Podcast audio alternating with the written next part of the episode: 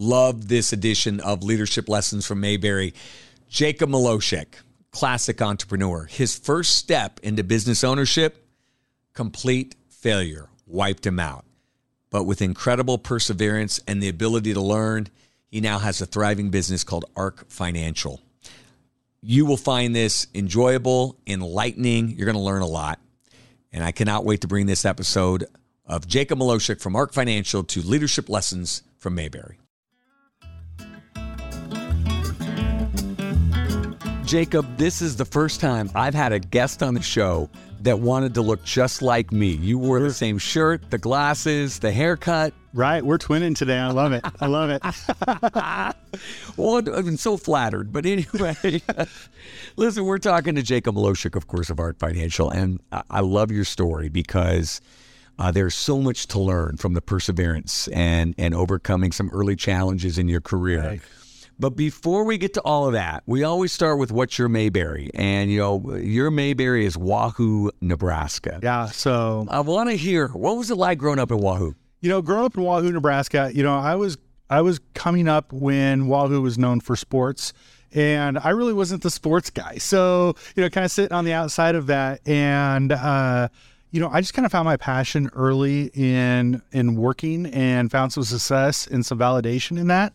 And so tried to be as good of a student as I could be while while working and kind of, you know, kind of just finding out who I was in in Wahoo. So it was it was a great experience. What kind of jobs? And when did you start? So I, it was kind of a weird thing, you know. So times are different today than than they are now, right? So there's probably a little bit more oversight. I started when I was 14, working at a restaurant.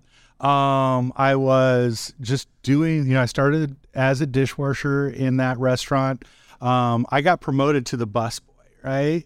And uh, that was probably, you know, I know that you want to talk about leadership lessons. That was probably the first leadership lesson I ever learned, Tim, is that if you want to get promoted, you have to train somebody to do the job you're doing. So I got my best friend at the time, Josh, to take the dishwasher job. And then I, I got promoted to busboy, which doesn't sound like a lot, but I was part of the tip I don't know so, if that was training or manipulating. It's like one or the other, but I love it. Yeah. It was a good thought. So I started working there, and then um, started working at the grocery store. So uh, another one of my buddies uh, got let go at the grocery store. I, I you know, w- when you're 15, 16, whatever you do. And uh, so I, I, walked in the grocery store and, I, and talking to the manager, and I was like, "Hey, guy had his job."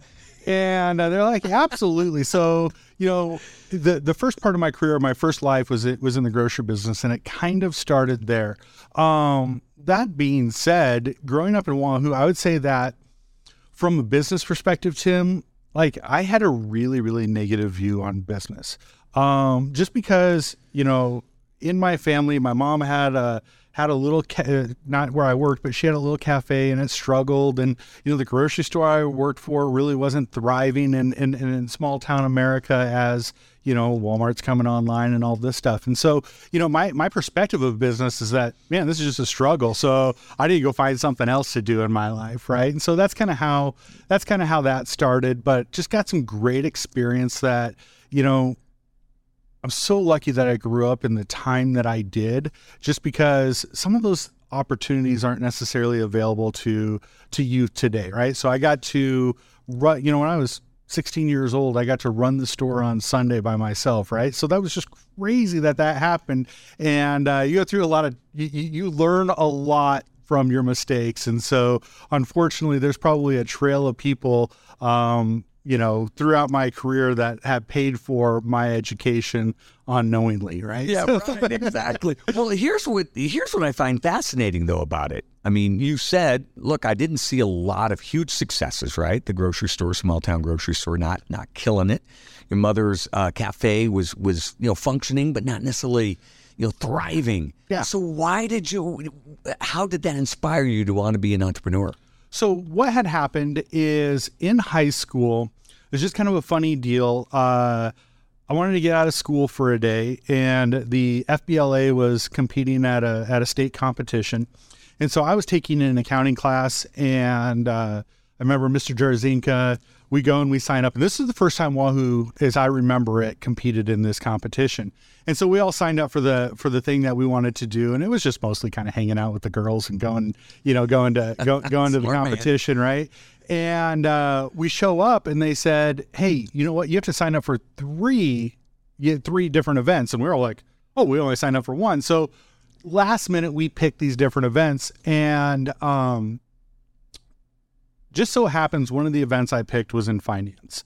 And I'd never taken a finance course or anything along those lines. And it was just one of those weird experiences. I went, sat down, and took the test, and it made sense to me.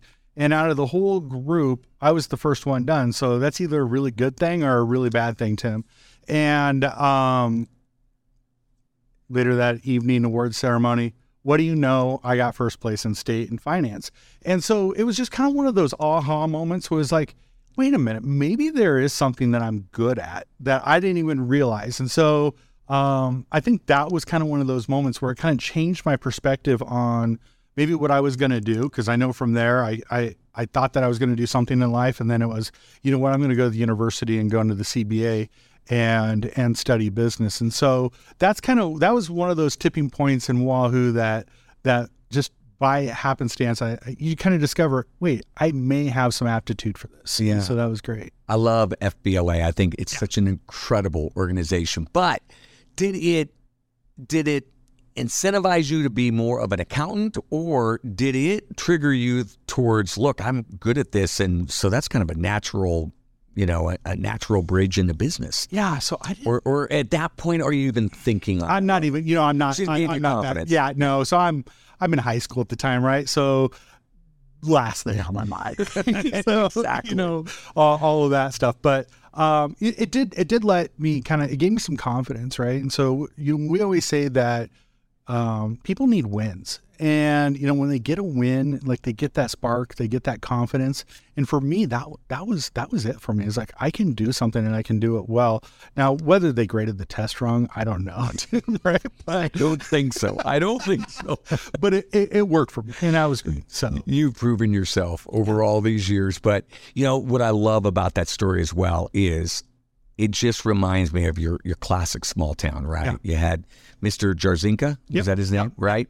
Played a huge role in your life by just being late and and had to get you in these other classes, but he believed in you and he put him in. Uh, you've got the the, the gentleman at the grocery store says you're going to run the grocery store on Sunday. Gave you huge responsibilities, right? so, so funny story. Yeah, yeah. So I don't know. Just we'll, we'll, we'll kick a, a funny story in there. I remember like the first time I ran the grocery store on a Sunday. I was 15 years old. Did not have a license, right? And uh, it, it was by accident because the uh, the manager of the grocery store was going to go fishing, and he throws me the keys and says, "Hey, you're going to run the store today." And I said, "What if somebody gets hurt? I can't even take him to the hospital." Call the ambulance. It'll be fine, right? I'm going fishing. And so, you know, it was so informal. Now, did people get hurt often at this place or what? Oh. I, I, I probably not, probably not. But you know, it, it, it was just a great experience to kind of you know have some room to explore and kind of kind of again get that self confidence and believe in yourself. So, yeah, and how much does a small town, how much did Wahoo, you know, play in that, that ability? I mean, if you're in a big city in Lincoln, this probably isn't happening, right? That's in Omaha, happening. right? right. So, how fortunate when you look back, what was it like growing up in Wahoo from your perspective? Is it one of those things you feel like it was, you know, one of those childhoods you, you just say, wow, you know, I wouldn't trade that for anything? Or was it different than that? Um, maybe a little bit different than that, but you know, no matter where you're at, and so there's always key people that just kind of like push you in different directions. And so, you know, I go back to high school and just surrounded by great edu- some some really really great educators, and you know, uh, again, I don't know if parents would be calling the school if if teacher said to students what my teacher said to me, right? Um, but just a different a different time in a different era, and you know, I, I can remember my physics teacher. Uh, just a hard, hard person, a, a perfectionist. And, you know, at the time, like I just like resented that. And it, you know, having him for several classes, science classes over the year, by the time I became a senior, it was, wow, this guy pushed me further than I could ever imagine being. And so like those types of people in your life and, and that's what that's what that small town gave me is that I don't know and I could be wrong, right? Because there's great educators everywhere, Tim.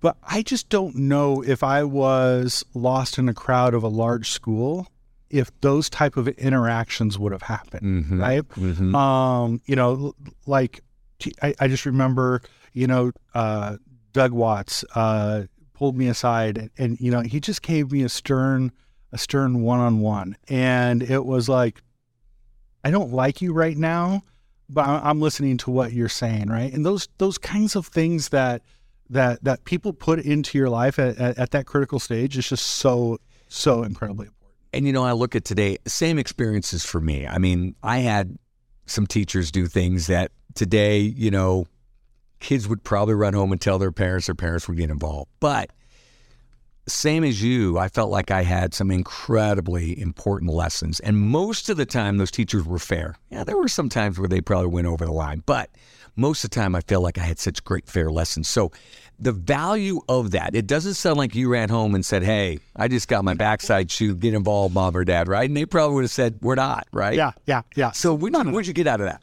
So just again, kind of going back into understanding yourself, right? So not knowing that you can do tough things, knowing that you're not going to be perfect, and just again that self confidence, that self belief. Yeah. I think is I can look back and see some educators that put that in there. All the while, you know, probably my senior year, I was working 40 hours a week at the grocery store. And so I'm developing these other skills in, in Wahoo, Nebraska, and being able to do things that, frankly, um, only happen in a small town. Yeah, And so kind of going back to that. So, So what was I, I- you know what was it like you know in the summer times in Wahoo when you're 12, 13, 14 years old? Did you fish? Could you walk around town by yourself? Were you what was it like? Was that was it idyllic? Was it not? You know, summer times like in Wahoo as a kid. well, the one thing that I, I question is how we were not just completely dehydrated, right? Because I mean, if you think about it, going back, going back, and we got up, you know, at the, at that age, we got up in the morning, we got on our bikes, and we sweated all day long, and then we came back for supper, and I don't remember drinking water, right? So like, That's a great how did we survive that?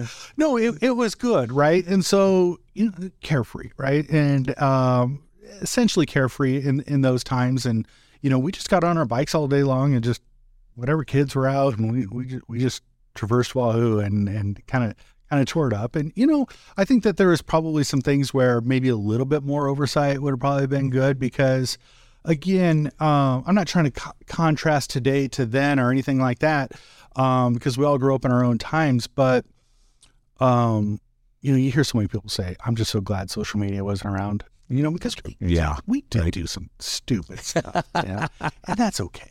And uh, we we we- we learned from that, and um, you know, we we raised a little heck, and we we we did that, but it was you know it was good. You can, you can learn from that as well. So, one thing you shared with me is that, look, when you grew up, money wasn't in huge abundance. Um, in fact, there were times, you know, it was kind of lean. Sure. Tell me about that and, and how that helped shape you as well. Sure. So, um, I grew up in a in in a separate household. So, mom and dad divorced real early. Um, so, I I can't say that I, I I can say that being in that situation though, I had the most ideal situation that I could have from a separated family. Um, my, my father was incredibly involved and, and and supportive and all that, but as as one could imagine, two households don't run the same as one right? And so it it was tight, right? And you know, probably initially we didn't know that it was tight and and and didn't feel that, but we saw things that that you just knew that it was tight. And um with I guess with that, so your question is how how did that form me? Um one thing is that as you look back, you you think, man, I just want better for my kids.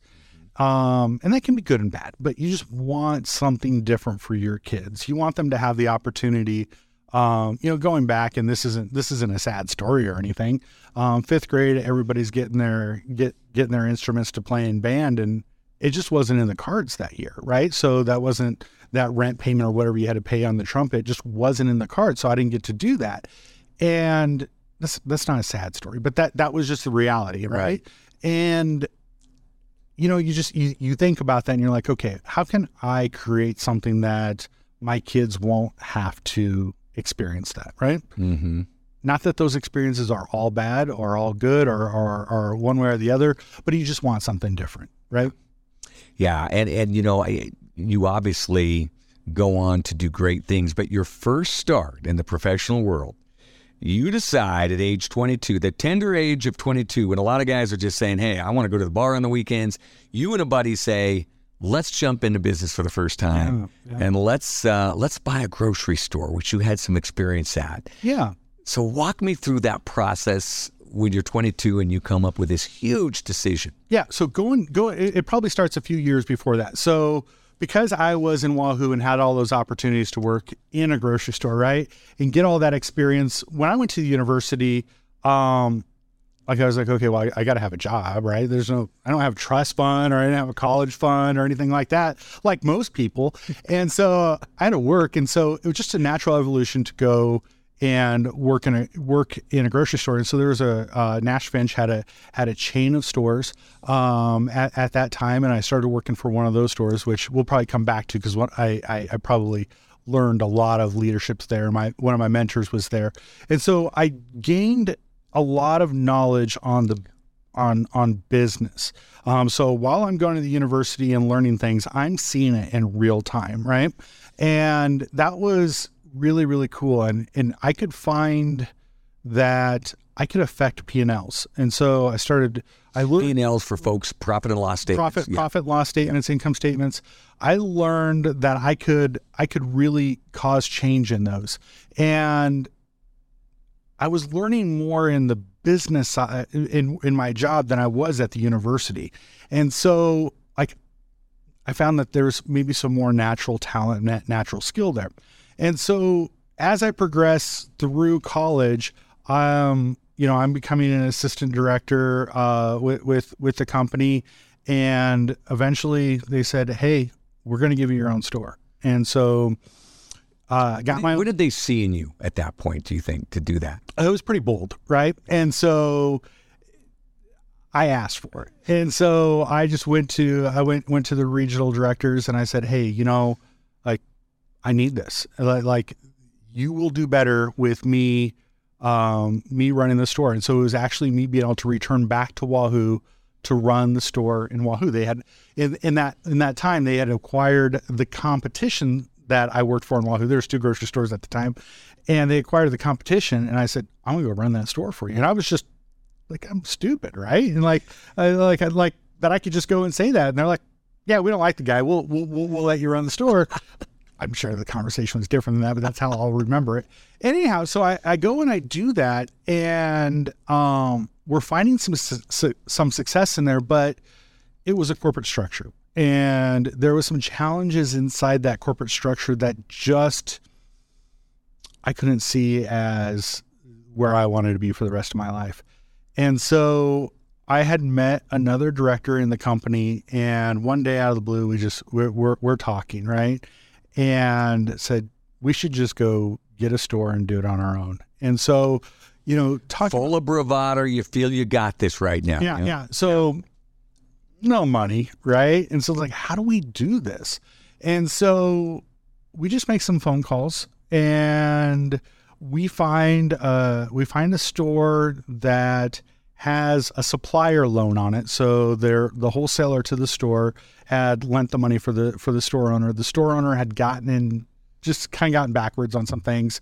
And so we went to the supplier and said, let's take over the store and um, so the store already struggling a little bit. It's, it's it's it's doing okay, struggling a little bit, but um, the owner had some personal issues that were were causing some issues in the town that it was in, and uh, so we go to the supplier. They said, "Hey, come back with a hundred thousand dollars, and um, we will we will finance the rest for you. You're going to the store."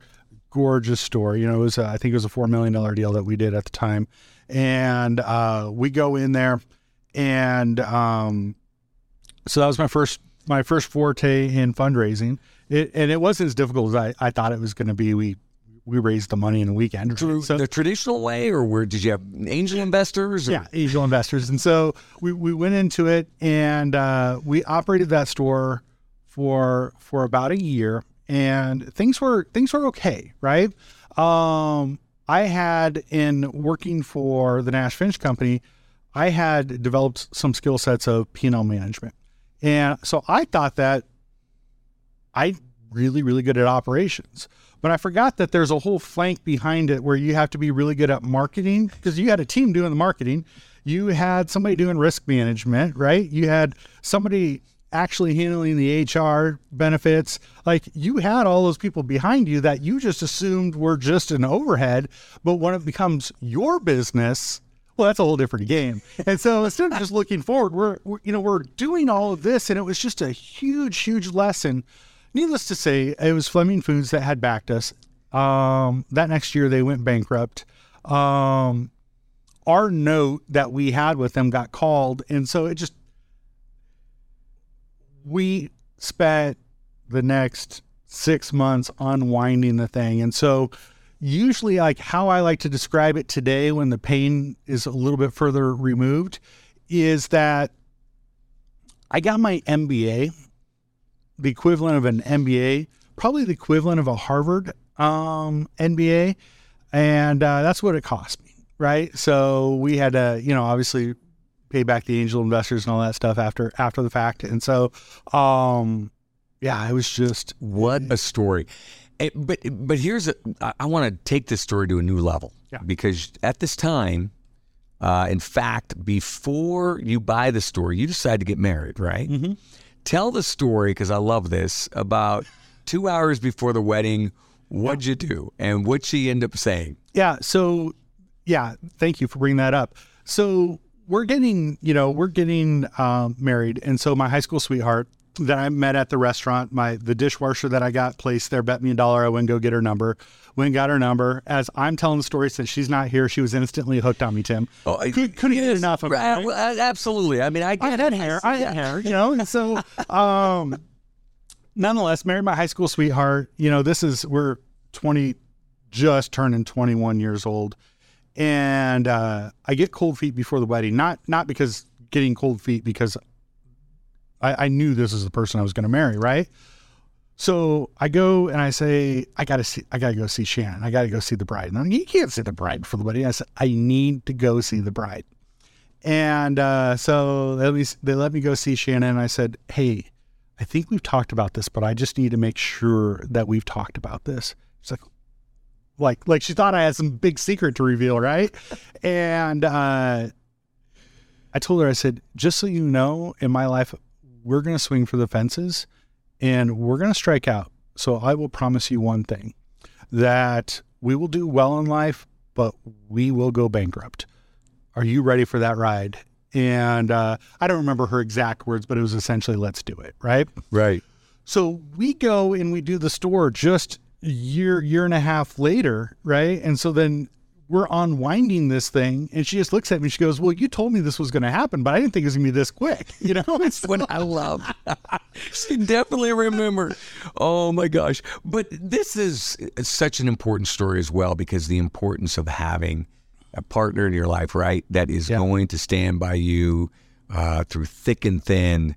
And I've got to imagine that man is that's one major stressor out of your life, right? It is right by your it side. Is. And I got to tell you, Tim, that that if you want to test a marriage, um, go through losing everything that you have with two young kids at home, and that that will test a marriage. And and, and a story about that, right? And so this nothing nothing against Shannon whatsoever because this is the most stressful time of our life.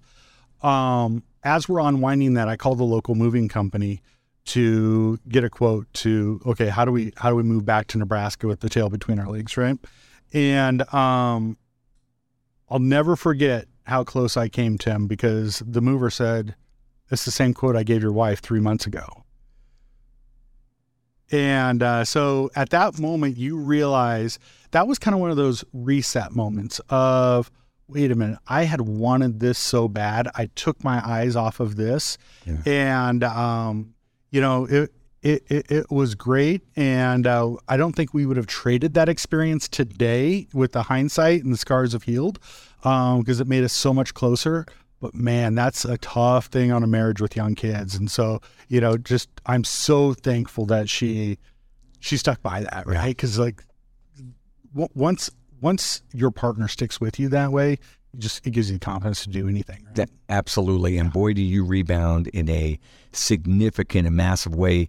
Not too terribly long, uh, long after that. Yeah. However, uh, you know, here you are, and you've walked out of this situation, you've unwound it, you've back in Nebraska. Now, take me through the next steps before Ark Financial is born. Yeah, and so obviously you you you do what you know and where you can make the most money, right? And so uh, uh, they they've since been they've they've since been sold, but um, back in the day when Harold Cooperman owned No Frills Supermarkets, um, they were getting ready to do a major acquisition, and so they needed talent resources to do that right time, right moment, and um, so I came on the scene, and they hired me as a director um, to to help on operations and and and and work through that and, and eventually have my own store and it was just that was just like it was a really I don't I hate using the word safe space, but it was a really good space for us to rebound and and do that. And I worked for No Frills, and uh, I had one condition though. When I went to go work for No Frills, I, I when I when I talked to the leadership team, I said, "I'll do anything but run your Ashland store." Uh, you, you and why was that?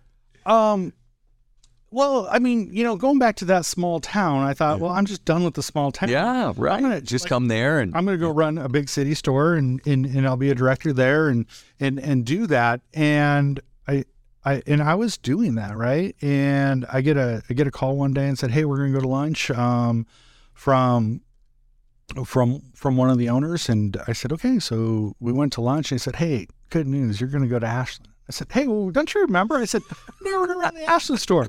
Um, they gave me the P and Ls, and um, one of the one of the gifts that that that God has given me, Tim, is I can read a financial, right? And um, I don't know why that's a weird gift I was given, but that was one of the gifts that God gave me. I looked at that financial, I looked at my comp plan, and I said, "This is a really good thing for my family." And because um, I knew that there was so much opportunity in this store, and we got bonus on based upon improvement. So, so it was just like, yeah. So it was just like, okay, there's so much low hanging fruit here that I'm going to be able to provide for my family at, at the next level, mm-hmm. even though it's a much smaller store. And uh, so I went and, and in, into Ashland, another small town, um, and I ran that store for I don't know three, three, four years. It's funny because that was that was already 15 years ago, Tim, and people still recognize me as the guy from the grocery store. Oh, of right? course. And I and I don't I had hair then, right? And so I know I keep saying that I had hair then, right? That's how I measure time. and and I would spend. Uh, I'd, I'd run into you in aisle three or aisle four, and yeah. we'd have 20 minute conversations. This is when I started learning about Ark Financial, too, a yeah. little bit. It was kind of in your head, it was germinating, yeah. um, but not quite there yet. Let me ask you this before we get to No Frills and, and what you saw on that P&L that you believe gave you great opportunity. But when you had that failure and you're now going into corporate America, at any point were you like, this will never happen again? I'm done with with business. I tried, I failed. I'm going to go to the safety and security of corporate, or were you 100%. determined? So you 100%. no longer could ever go back into being an entrepreneur. Right, right. I thought, okay, went to the plate, strike out. You know, it, it, because you get humbled and embarrassed and your pride and your ego and, and all of that stuff has a lot of damage to it in, in, in, a, in a failure. Um, but as you come out of that, right? So, and I think men tend to, I'm stereotyping here, men may tend to do this more than anything is when you have a failure, it spins in your head and you mm-hmm. examine it and you examine it and you examine it. And I did that. And it was like, okay, what happened there? Like, what happened? Like, I, I would play it over and over again in my life. It, just like every night before I go to bed, I play it over and over. And it was like, I didn't know what was going on inside my four walls. And so like four walls of the business. The four walls. Yep. So we call it the four walls of the business. I had no idea what was going on there. I had no way of measuring it. And uh, even though I, at, at, this point, I have an accounting degree, um, I should know how to measure this, right? And we didn't. Uh, we went out, we hired the best accounting firm in our industry. We still didn't have those tools. I'm not blaming them, but we did not have those tools in place to to to to know what was good, what was bad, what was up, what was down. Give me one thing that would have helped you when you say we didn't have those tools. What's one thing that would have helped? Yeah. So, um, like in our different departments, understanding what the margins were month by month in our different departments, where we needed to put our attention and our focus, right? Um, whether that was, you know, what our gross profit was in those in those different areas, what our labor our controllable expenses, what our labor expense were in those particular areas. We just didn't have the systems in place to to know what that was. So we did it all by gut and like, oh yeah, we're doing good, or or but but we never knew. And so that was one of those things that I just kind of vowed that, you know, when I was in corporate America, somebody else gave that information to me. Mm-hmm. and I could look at it and say, I have a problem, here's how I'm going to fix it, right? I wasn't I didn't develop the systems to be able to tell me you have a problem, you need to fix it. It was all by hindsight and we lie to ourselves right? Like we think everything is good. You know if you're an entrepreneur you're naturally optimistic right? And so yeah that that's kind of what we that's what we learned there definitely that's what we learned so this you start to ruminate on this a little bit you're like boy in looking back yeah you know it wasn't successful but if i'd known this if i'd known this is this where it starts the the idea of Ark Financial accounting firm that is much more than just accounting, right? Yeah. Um, is this where it starts to grow? It is. It is. And um, I had I had a really good friend that helped me with that. And um, in fact, we had the same business start dates. Uh, uh, a buddy started an automotive repair shop, and he comes to me and says, "Hey, Jacob, you crashed and burned. Um, how do I not crash and burn?" And I was like, "Dude, like you're being real real with me right now. Like like you're humbling me. And so we went in and so this is how Ark Financial was born, right? So we went in and said, "Hey, dude, in your business, you're going to need to know this, and you're going to need to know this, and you're going to need to know this. And by the way, you need to know those every day. And let's help you build some systems so you can do that. Some some processes that you can do that." And and we did. And so like I'm then all of a sudden I'm feeling like I've got all this energy. I was like, "Where is all this energy coming from?" because I'm so interested in what is happening here that, um, you know, he comes to me and says, Well, gosh, you're doing a lot of work here. Like, how do I pay you? And I was like, I don't know. Just give me a hundred bucks a month, right? like, and I thought, well, that's fine. I'll pay for a week's worth of groceries for the family, and and, and I'll do this. yeah. Right? and so you know, we started doing that, and then the guy across the street you know, he starts talking to him and says, "Well, Jacob, can you do something like that for me?" And I was like, "Yeah, I can. I can do this, and we can do this, and you need to know these things." And um, he goes, "Well, how much you charge me?" I was like, "Well, I don't know. I'll charge you two hundred bucks a month. Is that good?" He's like, "So that's how it started." Um, and uh, just kind of helping develop those systems and those and those processes because going back to what I learned was that as an entrepreneur, you're like you're forward focused, right? You're just like, I've got to go do what I'm going to do. What I what, what I was put on this earth to do, I got to go do it. But again, there's so much behind the scenes that you just have to know what's going on. Yeah. That if you don't, like, am I running really fast in the wrong direction, like I had done? And so we started putting the stuff in place, and then these businesses started to achieve a higher level of success. And so it's like, wow, we're on to something. And then we realized that, wait a minute, accounting is for small mid market businesses, it's really two different components. Because most people think that your CPA has all the answers on how how we manage our, our payables or how we manage our receivables or or how we manage cash flow. Like all of these different things that are are incredibly important in your business.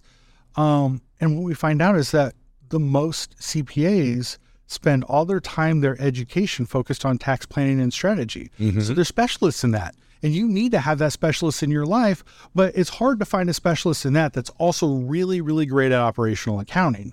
And so we just decided we're going to focus on the operations, what's going on inside that business's four walls, and develop those accounting solutions and processes to make that happen. Hey, we're going to take a quick break in the show so that you know about Farmers and Merchants Bank of Ashland, the sponsor of leadership lessons from Mayberry. You know, few banks can say they've been around for 139 years, but Farmers and Merchants Bank of Ashland has. Why? Because they are locally owned, locally managed, and they are focused on you. They offer full service business banking and you're always going to talk to a live person when you give them a call. They're commercial lenders. They are more than happy to share their expertise and to help you navigate any business financing that you may need, including SBA, TIF, or NEDCO financing. Check them out at fmnb.com or give them a call at 402 944 3316. Member FDIC, an equal housing lender. So, you you now start to have the foundation of Ark Financial. You're Mm-hmm. working at No Frills. But this time, instead of being age 22, you go out, you get a bunch of investors, and you say, cold turkey, we're going. We're going in with both feet into that cold, freezing water. This time, you say, yeah, we might inch into it or maybe walk a few blocks into this opportunity. So, walk me through the decision to not just jump and leave No Frills, Yeah. but to build towards that. Yeah, so um, it was kind of a, I would say that we still jumped a little bit. We we made a slight jump, and um, it was kind of a it was kind of a weird deal that um, our monthly revenues um, got to the point where I tried to keep expenses as low as possible. We grew our monthly revenue to the point where it would cover our our our, our house payment, and um, so I just looked at my wife and I said, "We good with this?" And she goes, yeah, we're good with this. And so we made that jump and um And that jump was you leaving or her? I, I I left. Okay. And so she's still working at the university. Um and so I had left and we had kind of continued to to to grow the business. Um at that point, you know, probably six months later, we hire our first employee. Um, she was part time, and uh, it was it was kind of a weird deal. And um, like, I, In what way? Why was it weird? um, just because it wasn't necessarily that traditional em- employer employee relationship, in, in the fact that like we were building this, and she knew that she was part of building this, and it was, hey, next week you can work twenty seven hours because that's what we can afford, right? um, following week you could work 32. Like, so we were, you know, we were just fighting and, growing this business. Um, and then we continued to be blessed and blessed and blessed and blessed and grow the business over the last 13 years. And so it's been great. And double digit growth, I know every year. Yeah. Um, you have just, and uh, you have your own space now. You have multiple employees. By the way, that employee that joined you part time, 27 hours a week, she was limited or whatever it was Yeah. for that week, she's still with you. She is. Um, she um, unfortunately uh, has come down with cancer, and so she's backed. At, this point, she's backed out while she's while she's going through that battle. But um, which is is heartbreaking, right? Oh, but yeah. um, went and visited her last night, and just just an amazing, amazing individual. So Yeah, all of yeah. your people are great. So here's the thing the, the, the big question that I have is sustained growth. You, you started out part time, you take those baby steps, and then it just takes off. How do you get sustained growth for that business owner out there who's like, look, I've had two years of growth and I take a step back, and then three years and I take a step back? What's the key? Yeah. So one of our one of my leadership philosophies is goes back to it's actually uh, stolen from manufacturing. It's the theory of constraints. And so what we look at constantly in there is as you're looking at your business or as you're looking forward, what is going to break? You know, so like right now in our in our business, our constraint is is people, right? So at, every business owner says that at the at in today, right? Is is getting is being able to attract great talent, and so with the theory of constraints, what that looks like is when you identify that this is your bottleneck, constraint bottleneck, interchangeable there. When this is your your your constraint, what do we do about it? And so, how do we allocate resources? How do we offload that constraint? What are the different things that we can do to grow past that? And if we don't have that approach of overcoming those, op- how we describe it to our team is we call it overcoming obstacles, right? So, um, is if we don't overcome that obstacle, that's where we're limited. And so, one thing that um, we try to do a really good job of is explaining to our team what I see as the obstacles today, tomorrow, and next year. So that way, um, and kind of the nice thing about that is I'm not a very smart guy, Tim. They're usually coming up with solutions before I even need them. Right. And so um, that's that's so that's you good. you throw that obstacle out. Hey, a year from now, here here is the constraint that we could be dealing with, right? And then your team starts. To, you and your team start to work on it. Yeah. Or okay. Yeah. And so, know, a lot of times it's our team that comes back with the idea of, hey, you know what? We see we see a constraint six months from now is we're gonna have to be really good at training new hires. We're gonna have to be we're gonna master class at that. And our team came back and said, what if we do this with as we're bringing on more and more staff? What what if we do this? Because in the olden days, you know, when you go from two to four, you just set that fourth person in there and have them watch the other three, Right. and they'll pick up on it. But you know, when you're going, you know, 12 to 13, 15 to 16, like that's not necessarily you can't just have them watch everybody. We have to put some more systems and processes in place, and so we really, really focus on trying to identify what's going to break. So for the business owner out there, do you sacrifice growth if you can't find the folks that fit into your culture, or do you say we're going to overcome it some other way, but we're not going to sacrifice growth? So my weakness, Tim, is so many times. Um, again, entrepreneurs have an optimistic perspective. Right. I'll, I'll figure that out. So many times, had I listened to somebody else saying, "Hey, let's pump the brakes a little bit," and I don't, it's caused us some heartburn, right? And so, um, I think that there are times, um, you know, I don't think that businesses should ever grow necessarily linear, right? Because sometimes you'll grow and then you'll need to let everything catch up to that and then get ready for the next stage of growth. And I think if you look over a period of, of decades that you'll you'll actually be a lot further than trying to continuously now be aggressive, but trying to figure out where you're at and if we need to pause, let the forces come up, advance, let the forces come up is probably a, a, a strategy that we've seen be more successful in the long term. Yeah, Right. absolutely. What what you are doing is so successful, and you just get busier and busier and busier. So, in a nutshell, if you were to say to someone, "Here's what we do, and here's what we do for businesses," and I know you've kind of explained in the past, but if you were to condense it, what what would you say to that business owner who's thinking, "I'm just looking for an accounting firm"? But you guys are much more than that. So, what would you say to them? So in in all reality, um, so when you think of an accountant, you think of somebody that's going to do your income taxes. Uh, we prepared exactly zero income taxes last year in our entire firm, right? So we focus on the other piece of your business as we talked about that operational accounting. Yeah. So if a business owner is is is running up against things in their business from an accounting perspective or an operation perspective that either due to competency, their own internal competency, they've grown faster than they are are able to do, are able to keep up with if it's an issue of confidentiality. Um, or just an issue of I want to look forward and I want somebody to, to be able to help me identify if we're we're we're moving in the right direction. Mhm.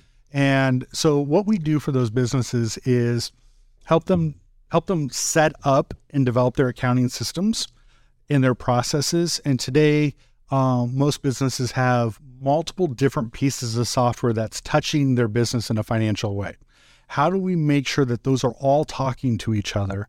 That we're getting the data we need in the right people's hands in order to, to run that business. And through that, a lot of times, either due to competency or confidentiality, um, some of those processes, the business owner is like, we don't want to do that. And so our team will manage that process for them. So whether Mhm. that's, um, you know, it, it could be as complex as developing um, for an e-retailer developing a, a complex open to buy model for them so they know how to replenish inventory, what their budgets are, to a simple or to helping a business run their payroll and manage their manage their um, retirement piece of that to helping a business reconcile their books and pay their bills. Anything kind of in between there is where we'll step in and we'll help that business owner.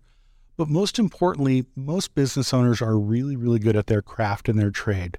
And uh, we see this with doctors a lot, right? So a doctor is the smartest person in the room, and we work with a lot of medical, with a lot of medical um, clinics and, and practices and doctors. Is you're the smartest person in the room, but that doesn't mean that you're an expert in small business finance, right? Mm-hmm. And so walking alongside of them and helping them understand that, hey, you don't need to know every little detail of how we're going to amortize this or, or do that. But you know what? If you watch these three or four different metrics in your business and you're able to identify them and track them, it's going to be hard for you to lose. Like, and that, that's what that I think that's what that secret sauce is. I love it. And that's what you wanted when you were 22 years old, yes. right? You yeah. wanted that secret sauce that would have helped you with that first, uh, first, you know, acquisition and entrepreneurial venture for you. Yeah. And that's where it all emanates from, doesn't it? It does. It yeah. does. You know, and you know, a lot, of, a lot of times failure causes causes success. You know, by by picking that up, right? So, um, I mean, you see that in sports teams that go undefeated and then they lose the last game, right? Yeah. And because they didn't face any adversity throughout the year, and so maybe, maybe not a great analogy, but yeah, that's kind of how that's kind of how we look at that. Is adversity helps you, right?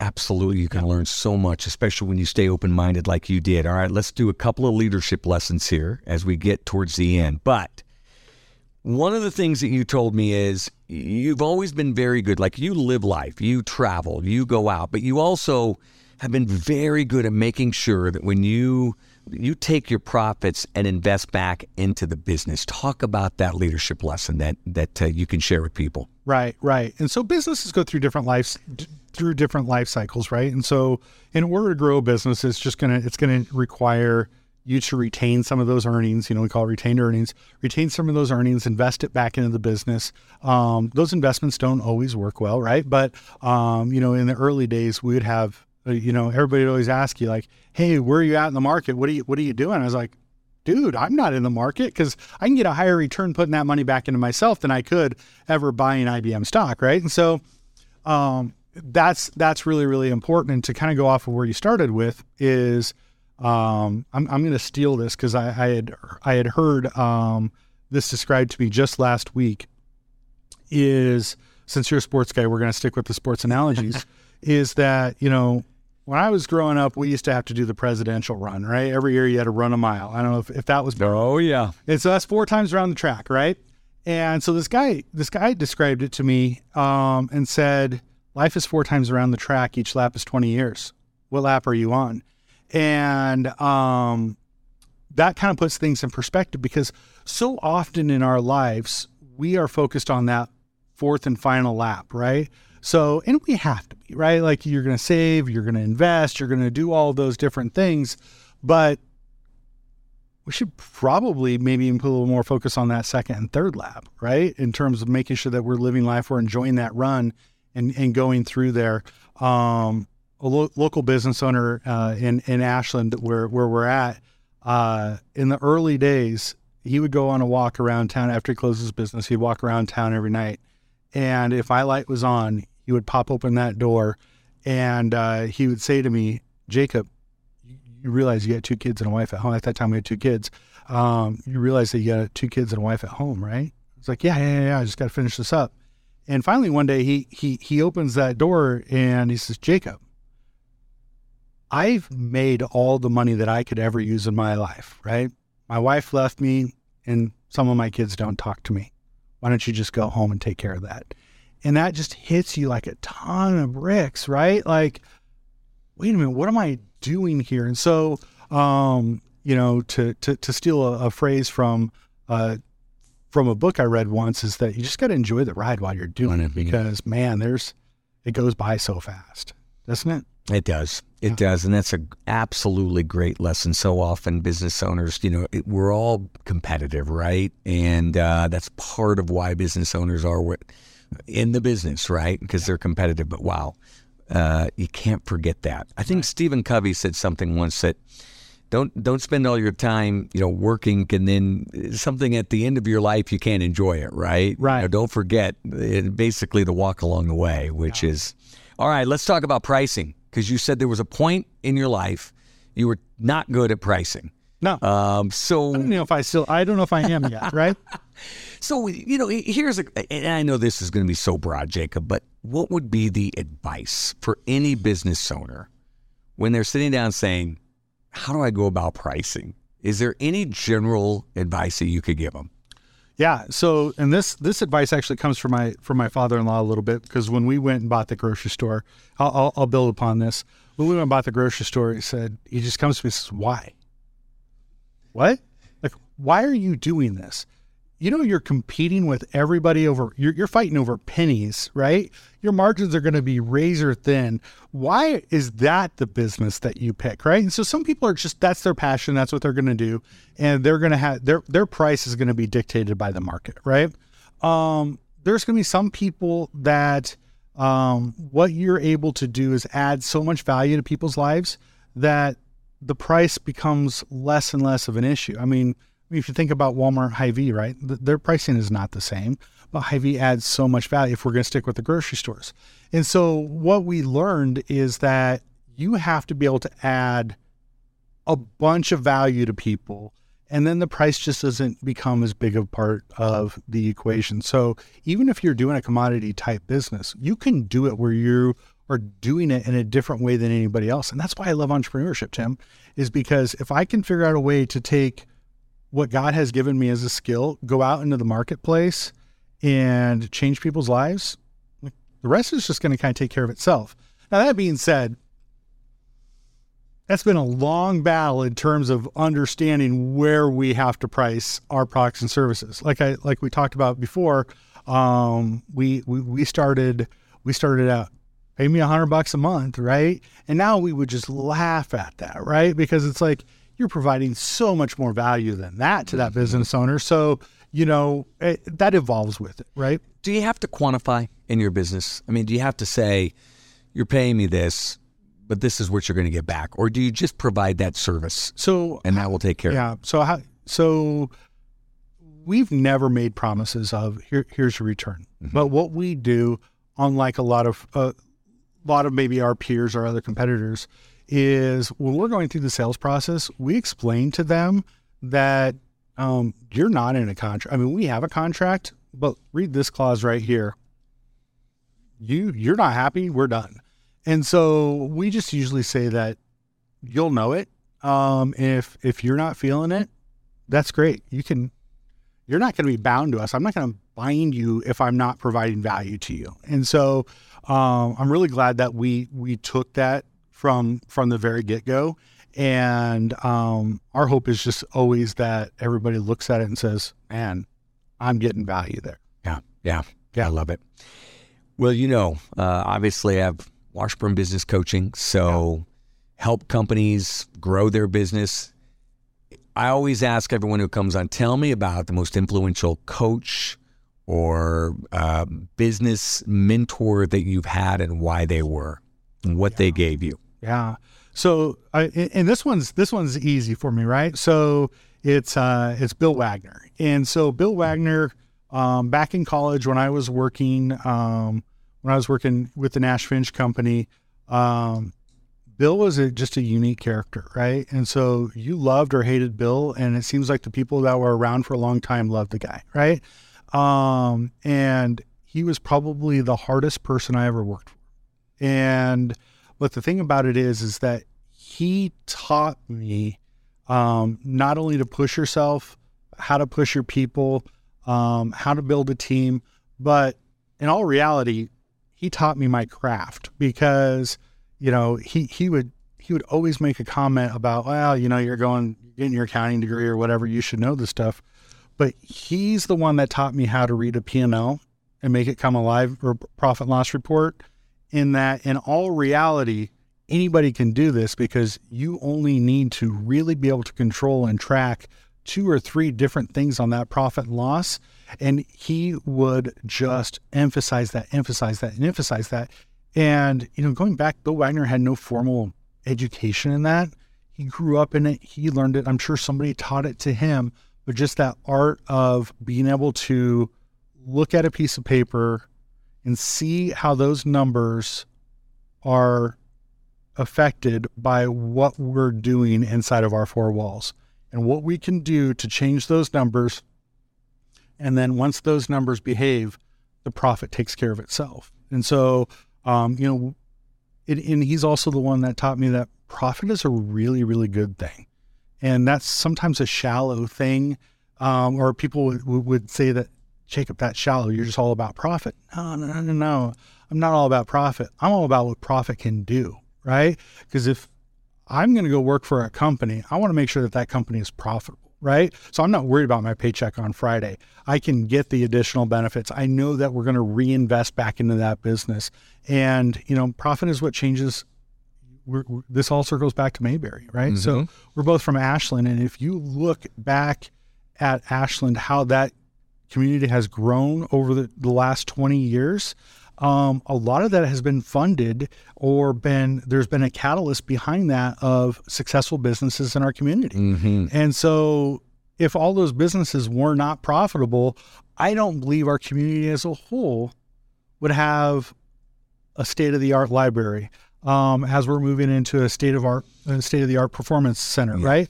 Um, performing arts center, yep. the schools, all that stuff happens because somebody along the line understood, and I'm not saying this is the only thing, Tim, but it certainly helps a community grow when there are businesses that are thriving inside that community. Yeah, that is exceptionally well said. Yeah. And uh, we need to get you up in front of a crowd and say that again. So I'll tell you what, Jacob Malousek, congratulations on your success. Um, this has been great, fascinating, and there's a lot that we can all learn from this. So thanks for coming on. Hey, I appreciate your time. Thank yeah. you so much, Tim. A Hurrdat Media Production.